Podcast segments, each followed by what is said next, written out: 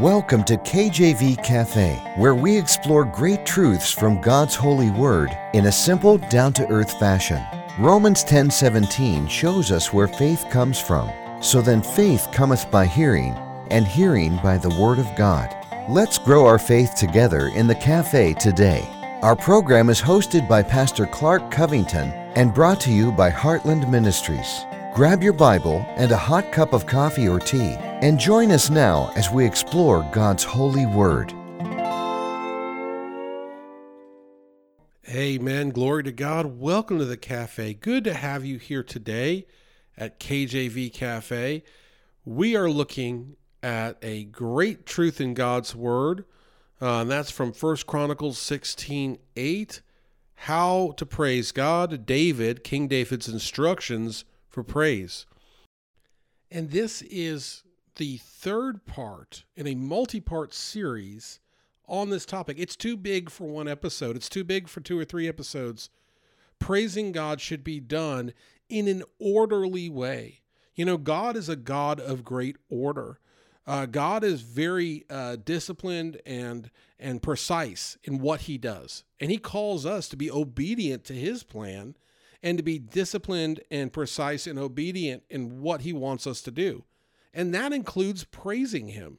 And so I want you to start thinking about that here today. What does it mean to be obedient to God and to praise Him as He wants to be praised instead of praising Him in a way that you think is appropriate or is popular in culture today? You know, there is a very big difference between those two things. Amen? And when we try to do it our own way, it never works. We have to bring God an appropriate offering. Think of Cain and Abel. We got to bring God an appropriate offering. And that offering is to live as God called us to live and praise Him in giving thanks, in calling upon His name, and in telling others about Him. And we'll be so blessed for it. Blessings that are hard to quantify, hard to even count, like gratitude.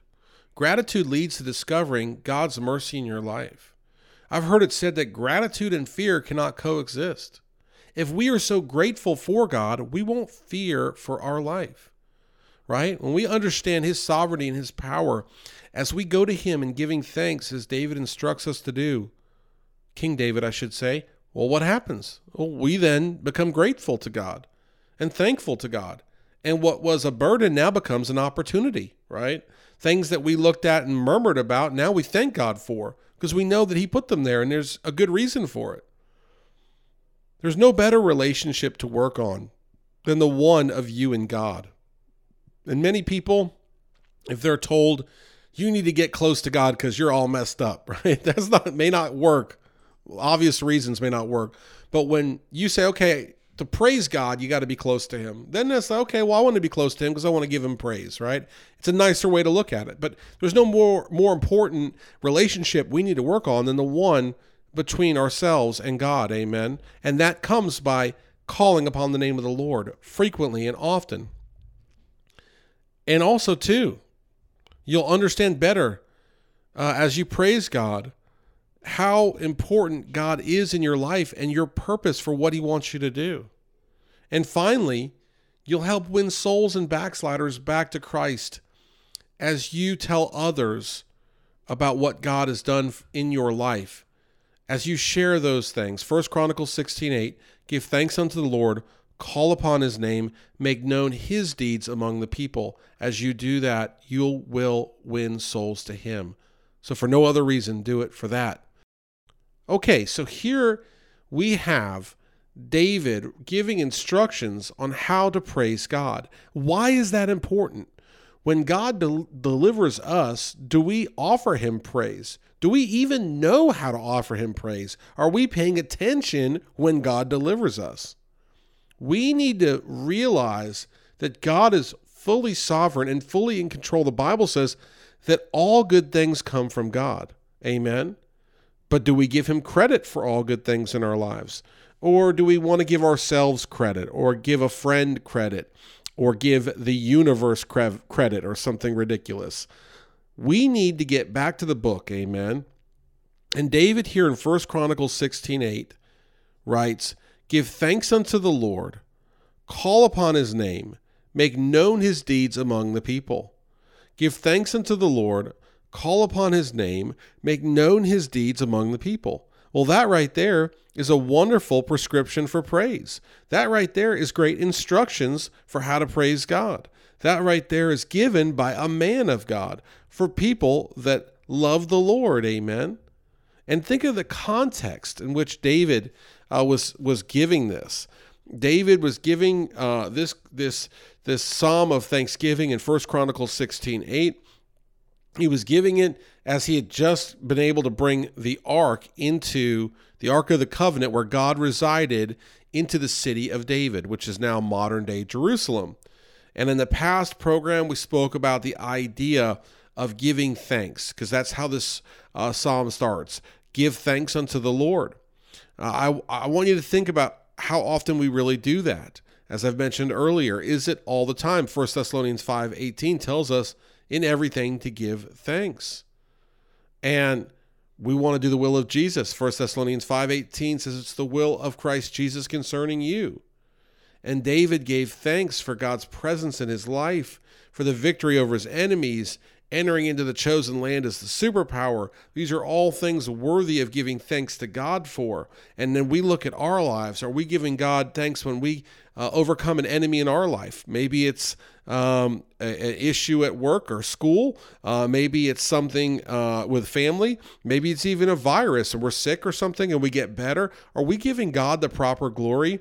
Uh, we used to do prayer requests in our church alone and every once in a while there'll be a praise report. Now I've started to add praise report to our bulletin, and we're starting to do praise reports and prayer requests to get our people focused in on this idea of praising God, not just praying to God and making our requests known unto Him, though He wants that, right?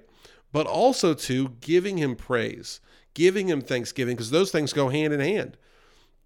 I mentioned uh, in the previous episode about Philippians 4 6 be careful for nothing, but in everything, by prayer and supplication with thanksgiving, let your requests be made known unto God. So again, prayer and supplication goes right along with thanksgiving. We are to give thanks in all things for what God's done in our life.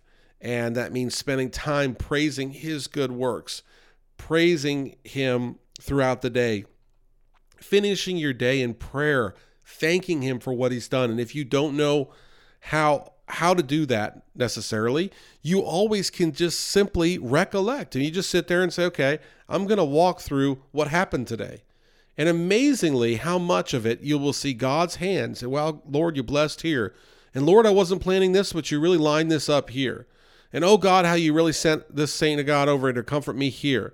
And oh Lord, even though I had this obstacle here, you got me through it. Do you see how that just shapes our minds and puts our minds on the true one holy God? And how David would do that, and how David did that throughout writing the Psalms and uh, all his his adult life. He's turning to God even when he sins. He turns to God in repentance, um, beautifully. And part of the beauty in what David was doing is pointing out what God had done for him and his chosen people. And do we do that? And I think by taking time to look at just honestly, are we people of praise? Are we people of thanksgiving? Or are we just out in the world? Look at the modern church. Look at the most modern church you can think of, right? How often are they able to articulate proper praise to God if they don't know God's word? And I'm not saying that the modern church doesn't as a whole, but many modern churches I've seen, they're real light on the scriptures. If there's any scripture included at all, it's just one to match up with a message that's aimed at entertainment or for the preacher or whatever it may be. Again, I'm not criticizing all modern churches. I was saved in a large church. Uh, we just finished our foster care training in a beautiful large church, and both those churches offer a modern service, but they also happen to be heavily involved in the scriptures. But there are many uh, modern churches that just don't teach the word. And so if they're not teaching the word, how can people know how to properly praise God when that's in the word? And our text verse here, 1 Chronicles 16 8, give thanks unto the Lord, call upon his name, make known his deeds among the people. That is crystal clear instructions for praise. And giving thanks unto the Lord, again, if you listen to the previous episode, we'll get it online eventually. Uh, you can hear a lot more details about giving thanks and all the ways that we give thanks and, and, and all the ways that David gave thanks. Uh, for time's sake, we're going into the second part of this instruction, which is call upon his name. Call upon his name. Well, how do you do that? I mean, to truly praise God, we must be in fellowship with God. We have to have communion with him, right? Praising God equals fellowship with God. Or, or better yet, if you don't have fellowship with God, you can't properly praise Him. Now, you may think otherwise, but think about this. I mean, give this some thought, okay? Can you imagine someone praising you that you've never met? How inauthentic would that feel? How awkward would that be? I mean, if someone you've never met and they don't know anybody that you know, right? They come up to you and they tell you, you are just the smartest person I've ever met. You are so smart and so kind. And you might wonder, well, what's the basis for your opinion? I mean, you're just trying to flatter me. I mean, I don't know you. You, you know, I haven't done any math problems in front of you. You know, I haven't helped anyone that you know. And, you know, how can I be kind and smart in your eyes? You see, is that not how God feels when people don't know him and don't fellowship with him, and yet they want to offer him some kind of awkward praise, maybe again at a service on a Sunday, or maybe just randomly trying to maybe gain favor or something? I mean, is that not how the Lord feels? In order to call upon his name, we have to be motivated to do so. The Bible says the natural man is at enmity or warfare with God, that no one wants to turn to God. So we have to be in His Word. We have to be saved and born again by accepting Jesus Christ as our Lord and Savior, by His finished work on the cross, realizing that it's His blood that saves us, amen, from a de- uh, destiny of hell and brings us to heaven only by what He did on the cross, realizing that our sin debt had to be paid by Him because we couldn't do it on our own. We get to that point, we accept Christ, we get the Holy Spirit living within us, then we get in the Word. It's discipline. I've been running lately, amen, very slowly, very slowly, but I've been running.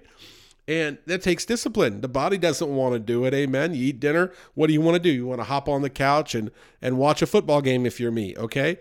But hey, it takes discipline. So you know what? That's good for the body. Let me go run. You know, the Bible talks about this. You know, if, if that's temporal and everything, and that's good for the body, how much more so is turning to God and seeking the spirit good for the soul and good for the good for eternity amen. Good for your good for your eternal being seeking God. And we use that same kind of discipline. You know you say well I'm very busy brother Clark especially in the mornings. I got a lot going on. I do too. And so you have to say what comes first. Lord I'll always put you first and let those consequences fall where they be. And that means that you know, if you have to get up early and you're more tired through the day, or if you have to set an appointment for later on, or whatever it is, use that discipline. As you use it, as you get into the word, you are going to be calling on the name of God. And what does that mean? That means having that close relationship with God. You know, He's not going to force Himself upon you. He's not going to force Himself on you. He's not going to make you praise Him. He has given us free will. And with our free will, we have to have enough sense about us to say we will praise Him. God sees us execute our free will every single day. He sees us choose the restaurant we'd like to go to. He sees us choose uh, the show we'd like to watch on TV or online or whatever it is. He sees us choose what app we'll download or who we may want to spend time with at work or at home. He knows we have free will and we have to spend our time calling upon Him. That wraps it up uh, for today. Tune in tomorrow uh, for the next part in this series on David's instructions for praising God. I thank you so much for listening. Take care. God bless. We'll see you next time. Amen.